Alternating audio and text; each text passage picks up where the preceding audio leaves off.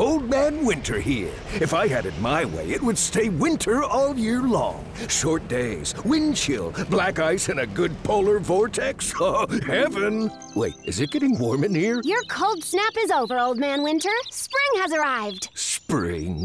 Spring is here, which means it's the perfect time to get away in the Hyundai you've always wanted. Visit the Hyundai Getaway Sales Event, where you can get great deals on all of our award-winning Hyundai models, like the tech-filled Tucson and Kona, as well as the spacious Palisade. Enjoy wherever you go with the peace of mind that comes with America's best warranty and three years or 36,000 miles of complimentary maintenance. But hurry in, these deals won't last. Add more joy to your journey at the Hyundai Getaway Sales Event. Now get 0% APR or up to 1500 bonus cash on the Hyundai Tucson. Now, during the Hyundai Getaway Sales Event. Offers end soon. Call 562 314 4603 for details.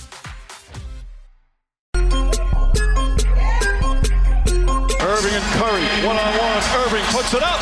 It's good.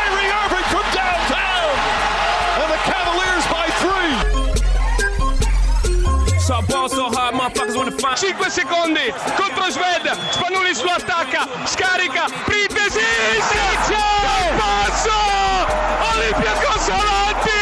82 when I look at you like this shit gravy. Ball so hard, this shit weird, we ain't even Pope be here. And there is the newest member of the Minnesota Lynx getting her first Lynx points, Cecilia Zendelicini. Tyson, Jordan, game six. Ball so hard, got a broke clock, rollies that don't tick tock. Backdoor Podcast. That's what I'm talking about. Amici di Backdoor Podcast, bentornati. Questa è la puntata numero 142 del programma. Torniamo in versione extended, in versione normale delle nostre puntate dopo aver avuto questa bonus track di domenica, dove ringraziamo ancora Marco Giazzi eh, che ci ha guidato all'interno della, di una storia che poi ha fatto eco veramente in tantissimi, in tantissimi punti, in tantissimi anche quotidiani nazionali. Quindi eh, vi invitiamo ad ascoltarla nel caso non l'aveste già fatto. Ora però è il momento di entrare in una nuova storia di pallacanestro, in un nuovo racconto, questa volta di un personaggio noto a, a tutti. Prima di farlo ovviamente vi ricordo i nostri contatti Facebook Backdoor Podcast, Backdoor-basso pod per quanto riguarda Twitter e Backdoor Podcast sul nostro profilo Instagram dove ci sono soprattutto video e immagini del nostro sito ovviamente www.backdoorpodcast.com ora è arrivato il momento di introdurre il nostro ospite ma vi facciamo penare ancora un pochino perché il Mind Gap in via Curtatone 5 a Milano è pronto il Super Bowl è fatto. New England Patriots contro Los Angeles Rams domenica 3 febbraio e il Mind Gap rimarrà aperto per tutti gli appassionati ovviamente un po' off topic rispetto al basket ma è l'evento prossimo venturo del Mind Gap quindi potete chiamare eh, con un private message insomma prenotare il vostro tavolo perché vanno veramente a ruba. Quindi se volete passare il Super Bowl con i vostri amici. Mind Gap in via Cortatone 5 prenotatevi mandando un messaggio telefonando e il vostro tavolo sarà garantito sicuramente il divertimento assicurato mi troverete là se vorrete fare anche eventualmente due chiacchiere. Il nostro ospite di oggi è come detto personaggio molto famoso molto stimato uno dei migliori nel suo ruolo ma non solo a livello italiano europeo ma anche a livello NBA ora è general manager del Fenerbahce Istanbul quindi non mi resta che dare il bentornato a Maurizio Gherardini a Backdoor Podcast sì, grazie Simone, ciao a tutti. Allora, partiamo prima con una curiosità abbastanza simpatica. Eh, ricordiamo, abbiamo visto praticamente tutti il documentario di, su Gigi Datome in Turchia. C'è stato però un piccolo incidente diplomatico lì. Hai detto che la pasta della fidanzata non era troppo al dente. Come hai riparato questo incidente clamoroso con uno dei giocatori simbolo del Fenerbahce? Ma con Gigi grossi problemi non ne ho. Con la sua fidanzata da allora mi ha tolto il saluto. Spero prima della fine della stagione di poter rimediare.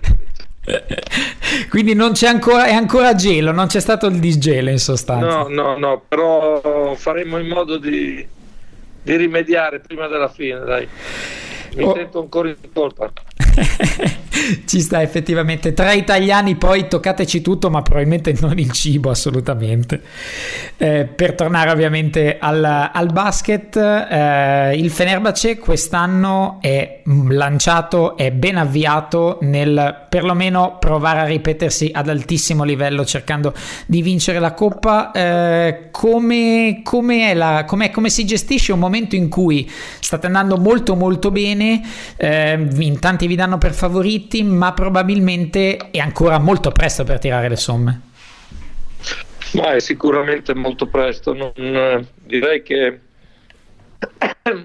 direi che sia, è saggio non farsi prendere dall'entusiasmo che magari i numeri potrebbero così eh, scatenare. No? Meglio, stare, meglio stare calmi, meno stare tranquilli perché la stagione è molto lunga. Noi abbiamo avuto la fortuna, la capacità di partire forte, ma avendo cambiato relativamente poco la squadra abbiamo avuto forse questo vantaggio rispetto a sappiamo benissimo che conterà essere in forma a, ad aprile maggio e quindi eh, meglio stare così meglio stare umili meglio stare tranquilli sapendo che la strada è ancora molto molto lunga. Certamente è bene partire e mettere ficina perché quello ce ne vuole sempre, ti permette anche di gestire meglio certi alti e bassi, però sarebbe un grosso errore se pensassimo di avere fatto uh, tutto, abbiamo fatto, siamo solo riusciti a partire abbastanza, abbastanza bene la stagione, ma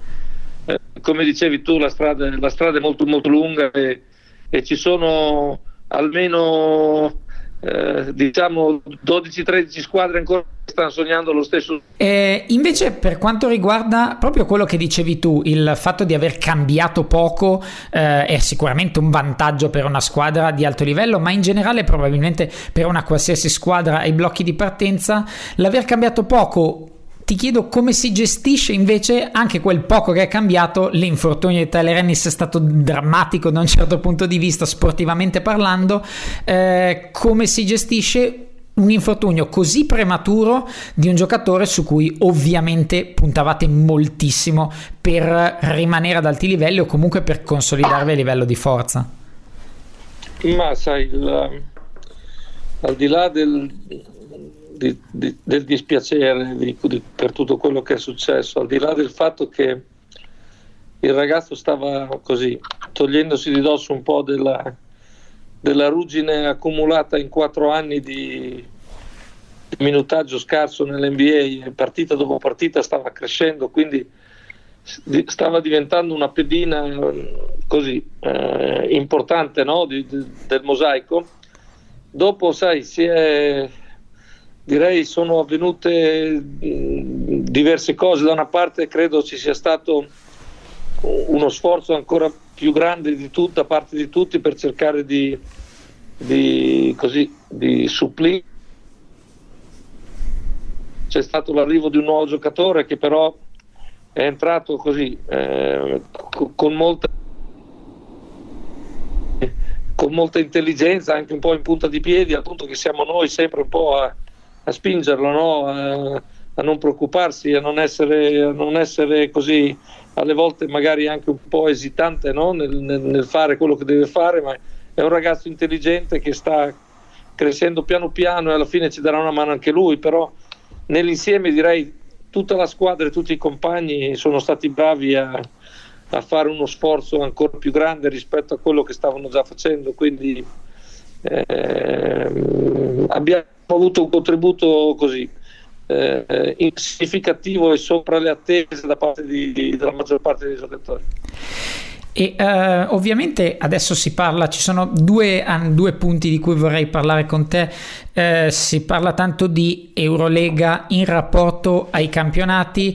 Uh, Obradovic, anche in un'intervista rilasciata a, a, un sito italiano, ha detto ormai il doppio impegno è stato sdoganato, nel senso che abbiamo imparato a gestirlo con l'esperienza di questi anni e ovviamente c'è da credergli da un certo punto di vista, da altri magari arriva un pochino, non dico come scusante, ma come attenuante magari di risultati non esattamente idilliaci, eh, probabilmente la verità sta in mezzo. Ti chiedo, le società, le squadre, gli staff hanno veramente imparato al 100% a gestire un'Eurolega che comunque a livello europeo è molto provante se sommata a un campionato competitivo magari come quello turco?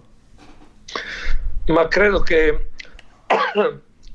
ormai le squadre, soprattutto quelle che regolarmente così eh, cercano di, così, di combattere per il, per il top del, della manifestazione, sono, sono sicuramente abituate a, a, al nuovo format, sono abituate alle nuove esigenze, sono abituate al fatto che sono cambiati un po' eh, chiamiamoli modi di prepararsi, modi di organizzarsi, modi di gestire gli sforzi. Io vedo che eh, adesso vedo e posso anche paragonare a, a, quello che ho visto al lavoro in NBA, alla fine se le prese con un calendario molto simile e quindi è una tipologia di lavoro molto simile, per cui non vedo delle grandissime differenze, anzi eh, di, c'è stata curiosità, io ho vissuto questa curiosità la prima volta che è arrivato questo nuovo formato ma adesso, adesso direi che è una cosa molto, molto sistematica, automatica, organizzata, con, organizzata ed accettata da, da, da, giocatori e staff in maniera molto, molto normale perché fa parte, fa parte del lavoro ormai tipico di una squadra di alto livello in Europa che fa le coppe europee, insomma, senza fare. E eh, dal punto di vista invece eh, nazionale, le squadre, noi abbiamo l'esempio di Milano, se ne possono fare altri comparabili, magari in campionati che adesso sono fisiologicamente indeboliti. Non è il caso della Turchia, però non credi che anche magari l'ampliamento dell'Eurolega l'anno prossimo tenda a eh, come orientamento spaccare un po' i campionati, rendere sempre le squadre di Eurolega più forti perché dovranno avere fisiologicamente un roster più profondo e magari le altre squadre fisiologicamente un po' più indietro rispetto alle, ai top team. Pensi che questo possa influire anche in un futuro eventualmente sul ripensamento dei campionati nazionali in relazione all'Eurolega? Io credo che si tratta di comprendere no, come va come sta andando il basket in generale, no? nel senso che ehm, l'Eurolega è un, è, un, è un, prodotto di successo ed è la vetrina migliore che il basket internazionale offre e credo che sia importante che debba avere sempre, sempre, sempre più successo. Ehm, eh, difficoltà ce ne sono, difficoltà ce ne saranno perché chiaramente eh, con, con l'anno prossimo con 18 squadre, magari chissà in futuro eh, come la, la, la, stessa situazione potrà svilupparsi, deve portare a dei ragionamenti, ma ormai è chiaro ed evidente che in tutti i campionati ci sono delle spaccature nette. È difficile trovare campionati dove le, le società e le strutture siano, so, siano, omogenee, sono livelli completamente diversi. No? Noi eh, dico noi quest'anno in Turchia abbiamo così vissuto, no? eh, anche perché spesso e volentieri, spesso e volentieri o quasi sempre lo sport segue anche l'economia, abbiamo vissuto un movimento che è andato un movimento in difficoltà, con squadra, una squadra che ha abbandonato, altre, qualche, qualche altra squadra in difficoltà, che testimoniano difficoltà in un paese che si crede sempre molto ricco di, di, di risorse, di sponsor, sicuramente di tifosi, di tutto il resto. Poi sai, ti guardi attorno e, e, devo dire in un certo senso non capisci come fa un movimento come quello italiano pensare di passare da 16 a 18 squadre, mi sembra un, un controsenso no? Nella, in quello che è lo, lo, così, lo, sviluppo della pallacanestro in generale, però sai, ognuno eh, vede le cose da, da, da, sai, da angoli diversi, certamente pensare di avere 18 squadre in una lega e pensare di avere un campionato di Eurolega 18-20 squadre cominciano a essere dei momenti di, di, contrasto a livello di programmazione che diventano sempre più importanti. Quindi quello che poi si, si svilupperà e succederà bisognerà, bisognerà vederlo, bisognerà vederlo nel tempo. Certamente che molto, per noi è molto importante nella situazione in cui noi ci troviamo in Turchia che eh, il successo dell'Eurolega continui in maniera sempre più significativa. Sappiamo che ci aspetta a livello interno un campionato eh, sempre molto difficile, dove tra l'altro le regole che limitano sempre di più il numero di stranieri ci mettono ulteriormente in difficoltà, però vuol dire che lo, lo gestiamo, ma lo gestiamo sempre guardando come priorità cosa è l'Eurolega e cosa significa l'Eurolega anche per il futuro. Ecco. E a proposito del, del, limitare l'utilizzo degli stranieri che eh, avete in Turchia, qua non c'è, ovviamente tralasciando le lotte di posizione sulla Kerel più italiani, meno italiani, eh, pensi che l'obbligo di impiegare degli italiani eh, possa ne- sia necessariamente la soluzione per avere più italiani di talento oppure i problemi oppure le soluzioni stanno altrove rispetto al avere 4, 2, 1, 6, 8 italiani in campo? Ma sai, io sono sempre stato contrario a formule, sono sempre stato contrario a, a passaporti di un, di, di, di un, paese piuttosto che un altro, sono sempre stato per eh, così, la libera concorrenza perché è la libera concorrenza che stimola la qualità dei giocatori, no? che stimola lo sforzo, che non è non è, non è, un caso no, che sai, i giocatori, credo, i giocatori giovani, i giocatori di livello vengono stimolati dalla concorrenza e dal giocare sotto pressione, ma credo che non debba essere un qualcosa che debba essere loro così eh, riservato o garantito per via di un, di un regolamento. Difatti quest'anno vediamo noi in Turchia sono, si è passati da sei stranieri a cinque stranieri e con i grandi proclami che avrebbero giocato i giocatori turchi, migliorato i giocatori turchi, eccetera, eccetera, eccetera. Nella realtà giocano di più i cinque stranieri, ma giocano sempre i cinque stranieri. E le squadre che fanno giocare di più i giocatori turchi sono proprio squadre come la nostra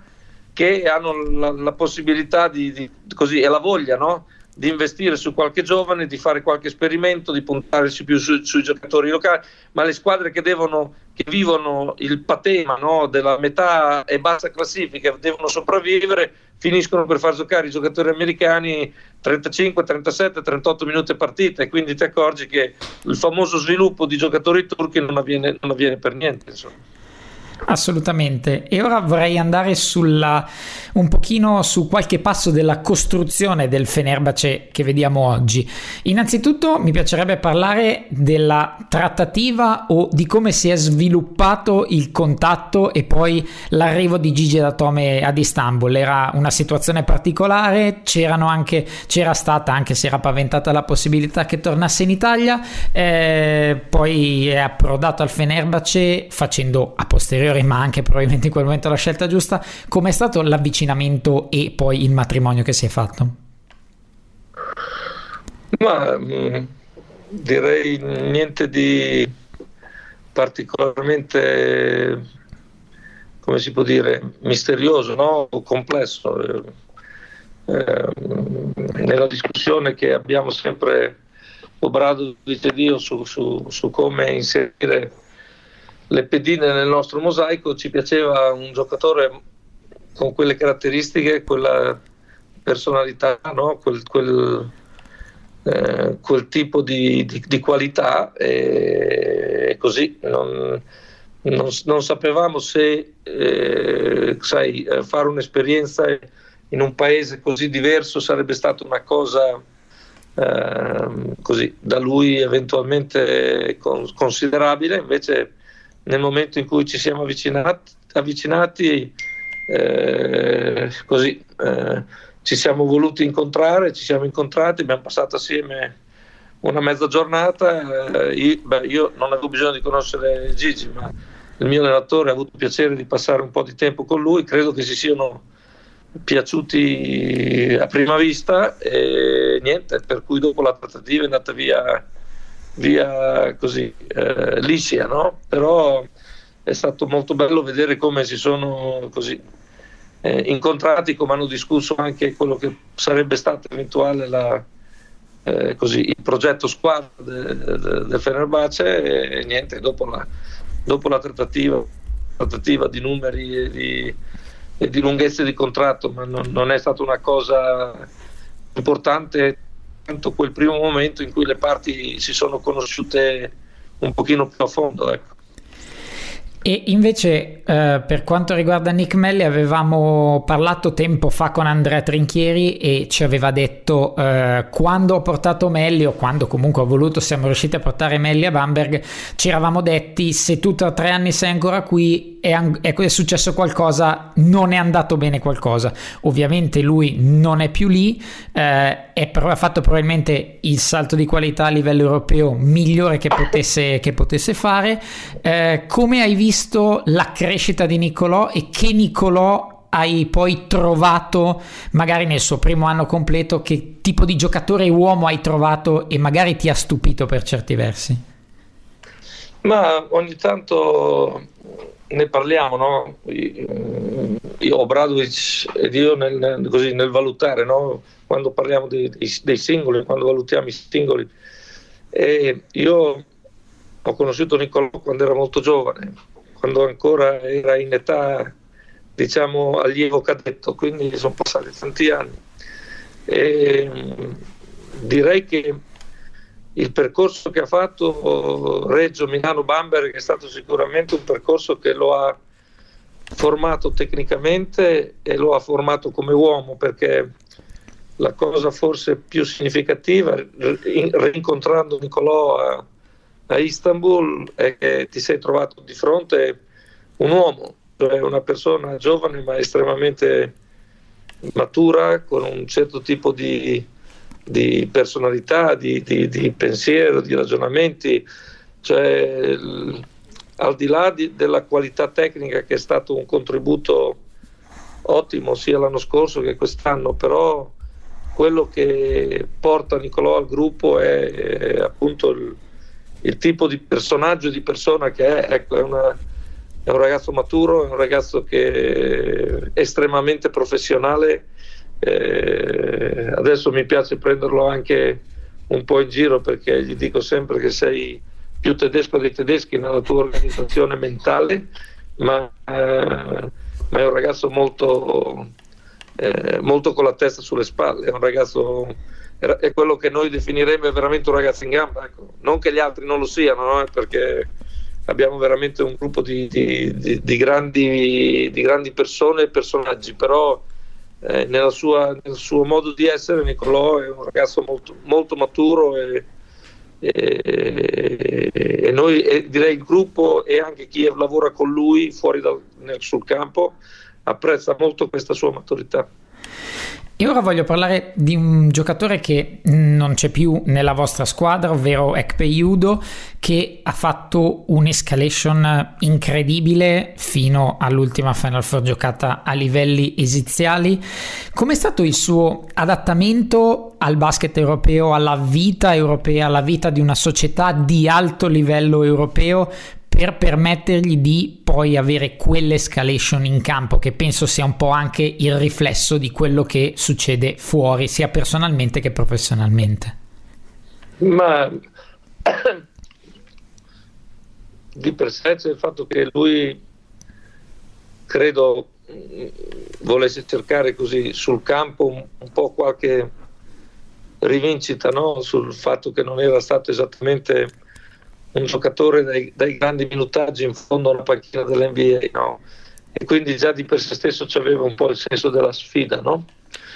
eh, sicuramente eh, il periodo iniziale è stato un periodo in cui si è dovuto adattare a tante cose, no?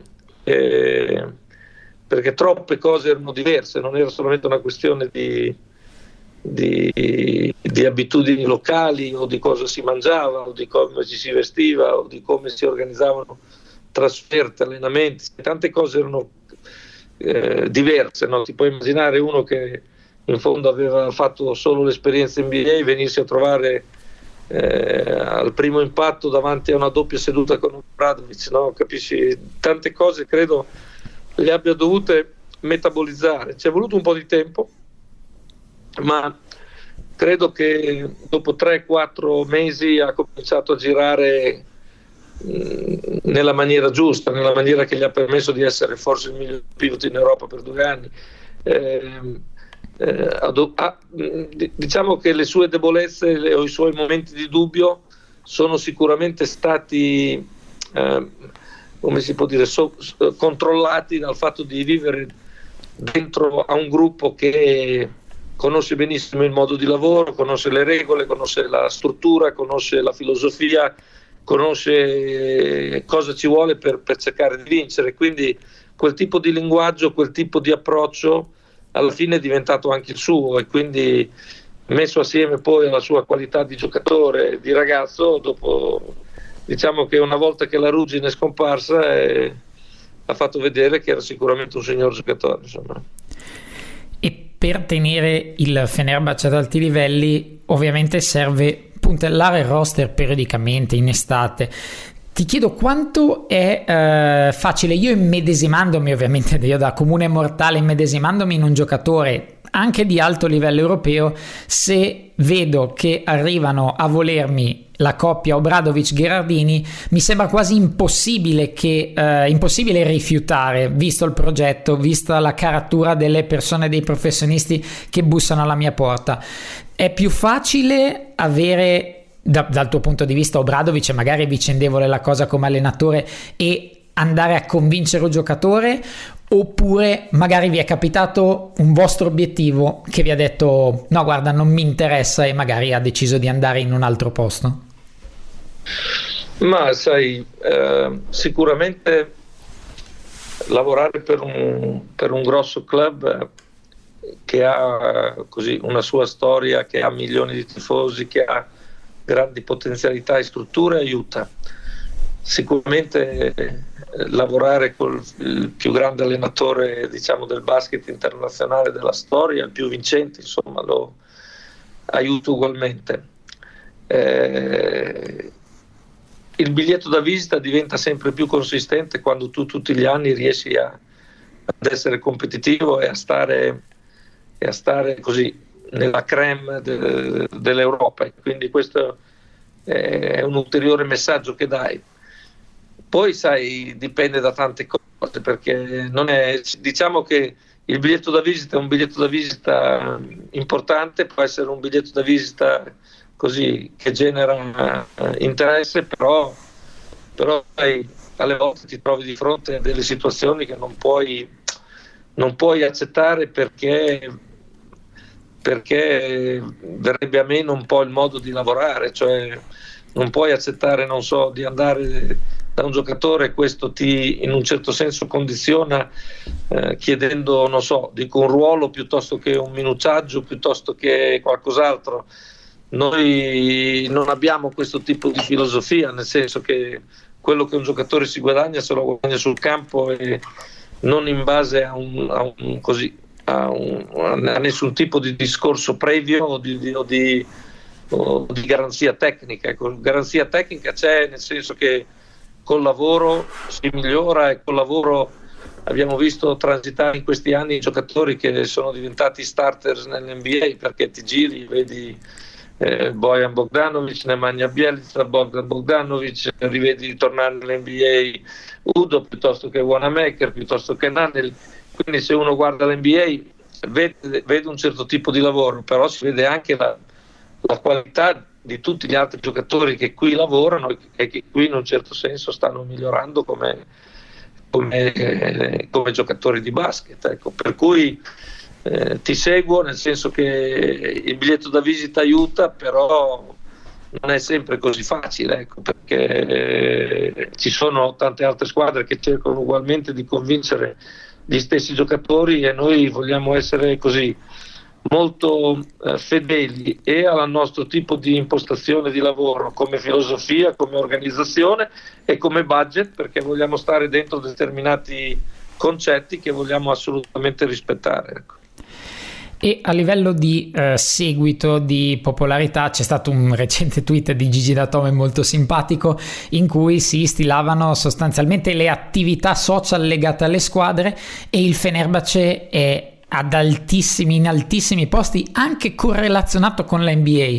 Quindi veramente poi si vede dall'ambiente che, che c'è al palazzetto, si percepisce, c'è un, un seguito del Fenerbahce che probabilmente nessuna squadra europea ha. E questo non credo sia legato semplicemente al fatto che ci sono i risultati e le cose vanno bene, penso ci sia un grande lavoro dietro.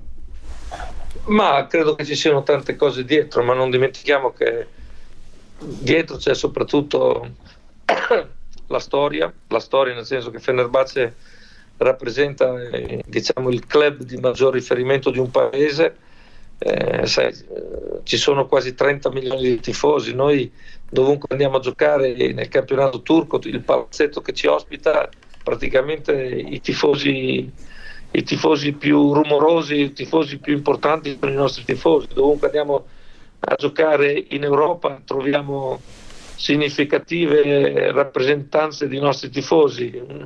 Due anni fa giocammo a Brooklyn, ne vengono più di 7.000 a vedere giocare a Brooklyn, questo ti dà l'idea e, e poi il fatto di aver, di aver, avuto questo tipo di successo in questi ultimi 4-5 anni ha, ha, ulteriormente scatenato la, così, l'affetto, l'amore per la squadra, il, la, chiamiamola quella la, la, dolce così, pazzia del tifoso no? che ti segue e ti incita a tutti i costi e comunque insomma è, è, ed è bellissimo sentire questo tipo di affetto non è un caso che poi questo affetto si, si traduca anche su, con grande rilevanza su, sulle, eh, sai, su Twitter piuttosto che su Facebook piuttosto che su Instagram perché in questo mondo di interconnessioni con una fan base di questo tipo è quasi scontato vedere numeri di questo tipo che sono numeri impressionanti ecco.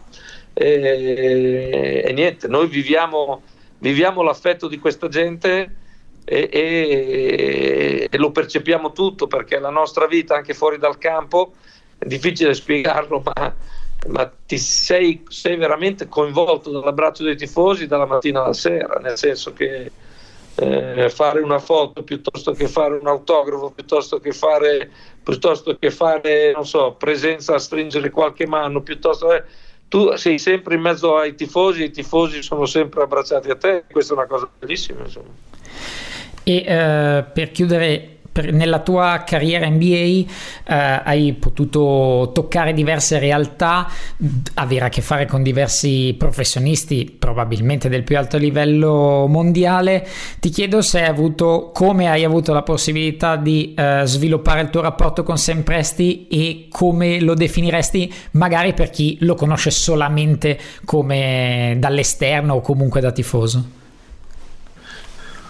Ma credo, credo che Sam Presti, ok, io, io, ho avuto la fortuna di conoscere Sam quando Sam era molto giovane, ed era ai primi, così, ai primi passi nella sua incredibile car- carriera, no? Con, partiva da, da, San Antonio, no? e, e, poi ho avuto la, la possibilità di stare sempre così connesso nel corso degli anni, poi anche di, di lavorare con lui quasi per una stagione a Oklahoma City e niente, credo che sia um, al di là di quello che è stata una carriera incredibile, soprattutto per, la, per l'età alla quale l'ha, l'ha, iniziata. Io credo che lui sia sempre, come dicono in America, ahead of the curve, no? sempre avanti in, in, tutti gli aspetti no? di, dell'organizzazione e della gestione di un club eh, dai, dal, dalla, so, dalla, creazione delle strutture alla tecnologia, al modo di esaminare le cose, al modo di programmarle, studiarle. È un, direi un, una persona di grandissima qualità, un, una persona di una serietà direi incredibile no? per come affronta tutto e tutti i problemi. E niente, io posso solo dire che eh, ogni occasione che c'è per stare assieme, per parlare, è sempre un'occasione per, così, per scambiarti tanti pareri, anche per imparare tante cose. Lui è un, è così, ha sempre avanti e, e sempre così, in, a, a, programmare nuove cose. Non, non, è un caso che la sua franchigia è sempre fra, che, fra le prime no, a, a sperimentare quelli che poi sono i nuovi trend dell'NBA in tutti i vari campi. Insomma. Ultimissima domanda rapida, una curiosità. È vero che David Stern, prima di essere il David Stern che tutti conoscono, mangiava le tagliatelle a casa di tua mamma? No, questo non è David Stern. Non è, non è, la fonte è male. No, no, la fonte no, è un David, ma non è un David Stern. Ah, ok. Ho avuto la fortuna di, di avere così un buon rapporto con, con, col commissioner, ma questa è un'altra storia. Il David di cui forse ti è arrivato il nome è, è stato un grande agente Mm. si chiama David Falk. Ah, ok. Eh, David. È comunque un grande David perché Assolutamente. fondo alla fine è stato l'agente di Michael Jordan, di Pat Ewing e di compagnia. Queste sono altre tagliatelle, insomma. Vabbè, però sempre, sempre tagliatelle di mamma erano. Sì, sì, sì, ma era un altro David, però sempre tagliatelle. Sempre tagliatelle era. Io ti ringrazio tantissimo del tuo racconto, della tua disponibilità. Ti faccio ovviamente un classico in bocca al lupo per la stagione del Fenerbace e salutaci Nicolò e, e GJ da tutti i tifosi di Backdoor Podcast. Pre- presenterò. Ciao Simone. Ciao, grazie. Ciao, ciao, ciao. Ringraziamo ancora Maurizio Gherardini, general manager del Fenerbahce Istanbul, candidato al momento principe per la vittoria finale dell'Eurolega. Abbiamo rivissuto tanti momenti e tanti spezzoni anche legati ai nostri italiani, quindi speriamo di avervi fatto cosa gradita anche per aver portato un po' di Italia in Turchia o di Turchia in Italia, dipende dai punti di vista. Prima di lasciarvi vi ricordo il nostro partner Racker Park Basketball Store via Washington 82 a Milano. È il locale del basket e lo sapete ci sono tantissime novità. Anzi vi invitiamo a partecipare al loro challenge che eh, compiono sempre sul loro profilo Instagram quindi seguite Racker Park Milano su Instagram e potete periodicamente vincere eh, dei premi degli sconti o comunque partecipare al contest che loro spesso mettono in piedi durante il pomeriggio quindi seguite il loro profilo e magari partecipate al loro contest. Ovviamente per quanto riguarda gli acquisti vi ricordiamo Racker Park Milano lo store del sito online dove con l'inserimento del codice Backdoor Podcast potrete ricevere uno sconto sul prima del vostro checkout. Quindi potrete comprare tutte le cose che ci sono all'interno del negozio in via Washington 82 a Milano ma ovviamente farvela arrivare a casa, prenotarle da casa vostra se siete lontani e avere un piccolo sconto ovviamente grazie a Backdoor Podcast. Quindi prima del checkout inserite il codice coupon Backdoor Podcast e lo sconto sarà fatto, pagherete e la merce vi arriverà direttamente a casa con la solita qualità di Racker Park Basketball Store. Ora è davvero tutto per questa puntata settimanale di Backdoor Podcast, ringraziando Maurizio Gherardini, ringraziando voi che ci avete ascoltato in questa in questo nuovo episodio. Io, Simone Mazzola, vi saluto e vi auguro buon basket.